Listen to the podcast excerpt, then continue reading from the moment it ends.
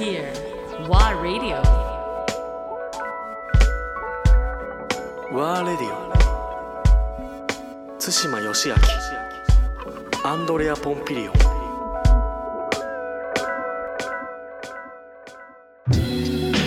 日本からまた発信していくっていう意味合いの中では、よしはどういう流れを考えてるの？例えばその、まあ、レーベルの立ち位置になった場合、はい。その自分が取り扱ってるアーティスト、うん。アーティストをどんどん、まあ、世界のマーケットに、はい。まあ、例えば世界は大きいんだったらじゃあアジアのマーケットえをどうやって今後つないわゆる今までの従来のやり方ではなく、うん。自分の頭の中で今考えてるこういうやり方もあるんじゃないかっていうアジアンマーケットに進出する、あるいはコネクトしていくっていう意味合いをなんか考えてたりする？んですそうですね。あの例えばここ何年かの間であの、まあ、ヨーロッパとかもいろいろ行きましたけど、まあ、アジアでも、えー、と韓国だったり、うん。えー、とフィリピンだったり台湾だったり、うん。まあ、いろんな国で呼ばれてライブをやるんですけど、うん。結構ね面白いパターンっていうのはいっぱいあって、うん。うん例えば、えーとフィリピン行った時は、フィリピンでもう国民的バンドがいて、とアップダーマダウンっていう、うん。まあ、略して UDD っていうバンドがいるんですけど、うん。このバンド Spotify とかではヒットした曲とかも1億回以上聴かれすてて、でイギリスとかでもすごい評価高いんですよ。でそのバンドが日本のフェスに来てたんですよ。うん。でそのフェスの主催者があのフィリピンのバンドがね今回来るんだけどあの日本のバンドのマネージャーに一斉メールをしてあのなんか日本のバンドともつながりたいとうん。言っているから、よかったら紹介したいんだけどって言って、メールが来たんですよ。うん。で僕曲聴いたらすごい良かったんであうちのバンドとぜひ交流しましょうって返したんですよ。うん。でその主催の人に聞いたらどうやら僕らしか返信しなかったみたいで。で僕らはそこでこうじゃあ返何時信すらしてないの他は。みたいですねなんか。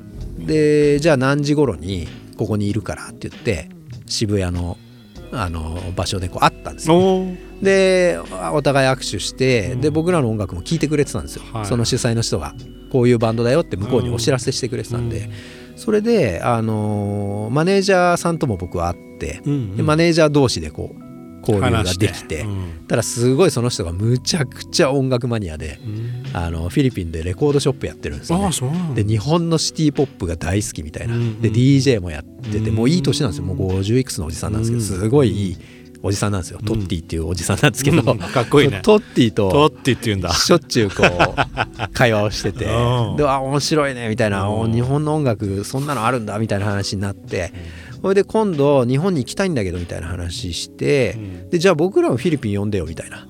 でお互いじゃあトレードしようみたいな話で、でじゃあその前に1曲コラボしようよって話になって、うちのオーバルのフィーチャリングで1回その UDD のボーカルに入ってもらって、で作ったの？作ったんですよ。リリースして、はいはいはい。で逆に今度は向こうに呼ばれてとかこっちに呼んでとかっていうのをやって、交流がキックオフしたそうですね。でそうするとあのネット上というか、まあ、そういうサブスクリプションの中では、あのフィリピンのファンがうん。オーバルを知ってくれるんですよね。確かに。うん、フィーチャリングで一回入ってると、でそういうアルゴリズムでやっぱ出てくるんですごいフィリピンの再生回数が増えるんですよ。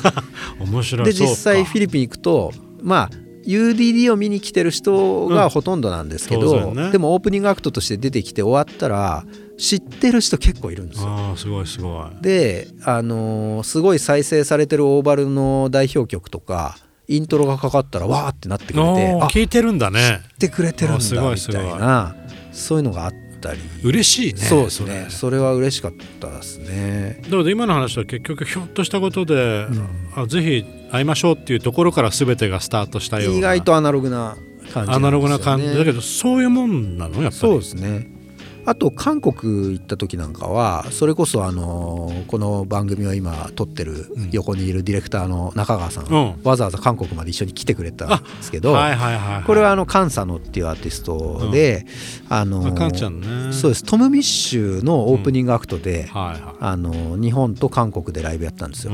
でこれもきっかけはすごくあの面白くて、あのトム・ミッシュがもう本当にこう世界的に売れ始めたぐらいの頃ですかね、うんああの僕らも Spotify でいろんなところぐるぐる回遊するんですよ、うんうん。そうするといろんなところに発見がこうあるんですね、でトム・ミッシュが自分の気に入った曲を集めるプレイリストっていうのを自分で作ってるんですよ、でそこにあのカンサのが入ってたんですよ。でうわすごいと思って、うん。で本人にカンちゃんあのトム・ミッシュがお気に入りに入れてくれてるから、連絡してみたらって言ってしたら「お前のファンだよ」って帰ってきたんですよ。あすごいすごい。連絡したんだ。そうなんですよ。うん。でどうやら後で話を聞いたらトムの友達がカンサのが好きで。うん。でトム・ミッシュに「お前これ知ってるか?」みたいな「日本紹介してくで面白いやついるんだよ」って言って。そういうもんだね。そういうもんなんですよね。で僕らはその日本に来るっていうのを聞いてあの招聘してるイベンターさんにこれこれこういうきっかけがあったんで、うん。あの一緒にねやれるなんかできないですかねうんことはないかと、うん。できたらオープニングアクトに出させてほしいみたいな話をしたんですけど、うん。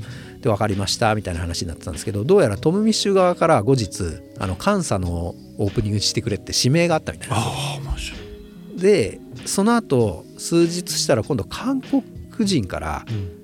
英語でメールが来て、うんお前のところのカンサノってアーティストを韓国に呼びたいと、うん。でトム・ミッシュのオープニングアクトでトム自身がそれを希望してるからって同じメールが来て、じゃあ日本と韓国も一緒にやろうって話になってはそれで韓国まで行ったんですよね。でその時にカンサノがちょうどあのライブの仕掛けで面白いことをやり始めてた頃であの本人はピアニストでピアノ弾いて歌うんですけどあのピアノから急に離れるんですよ。いうんしたらベーシストがベースを下ろしてカンサノに渡すと今度はカンサノベース弾き始めるんですよ。で今度そのベーシストがピアノ弾くんですよ。ね入れ替わるんですよ。うんで2人ともベースもキーボードもたまたま弾けたんで。それでお互い入れ替わるんですけど今度その後またある曲になったらベースの方に向かって歩いていくんですけど、それを今度実は通り過ぎてドラムに向かうんですよ。そしたら今度カンサノがドラム叩き始めてうん。でドラマーがキーボード弾くんですよ。たまたま全員全部部できたんで。できたっていう。でこのいわゆる最初のベースとキーボードが入れ替わった瞬間も盛り上がったんですけど次また同じことをやるのかと思いきやドラム行った時のお客さんのもう盛り上がりがとてつもなくてこれはちょっともう鳥肌ものの盛り上がりで韓国の人たちってものすごい反応してくれるんですよね。であれは本当に面白かったですし。えちなみになんか映像とか YouTube に残ってたり YouTube に上がってあるんだ、はい。あ見なきゃ、そうであのーその後イベンターが、うん。あの監査の最高だって言って、うん。でまた呼んでくれたりとかして、うん。意外とそうやってことアアドリブじゃないでしょ、えっと当然まあちょっと話をつけてやってみようかって偶然みんななんか互いの楽器がプレイできるっていうのもあって。うん、まあだけどあれは見たいなそれ。そうですね。やっぱりなんか言葉がなくても、ん。そういうところってわかるじゃないですか、うん。音で、うん、だからそれここでその韓国のイベンターとも仲良くなって、はいはいそこから交流が続いて、まあ、今こういう状況なんで行けないですけどいまだにコンタクト取ったりはしているんです、敵ね、素敵まあそういう感じですよね。そういうもんなんだね、やっぱりね、でも本当お互い同じようなこうマインドでうん。やってる連中っていうのは各国に絶対いるんですよ。うん。だからそことどうつながっていくかであって、うんもっと大きい規模のそのメジャー音楽でそのグラミー取ったり、うん。あの大きく展開していくものっていうのもそれはそれでねすごく日本のその大きなレコード会社っていうのは課題としてうん。あのやるべきだと思うんですけど僕らはどっちかっていうともう少しそうやってこう下から行くというか、うん。あの関係性を作りながら少しずつそのお互い音楽という共通項で、あの面白いことを下から仕掛けていくみたいなことがね今できるので、うん、それはこうやってねラジオも電波をね放送の認可とかなくてもうん。インターネットで作れるのと同じことですよね。そうだね、うん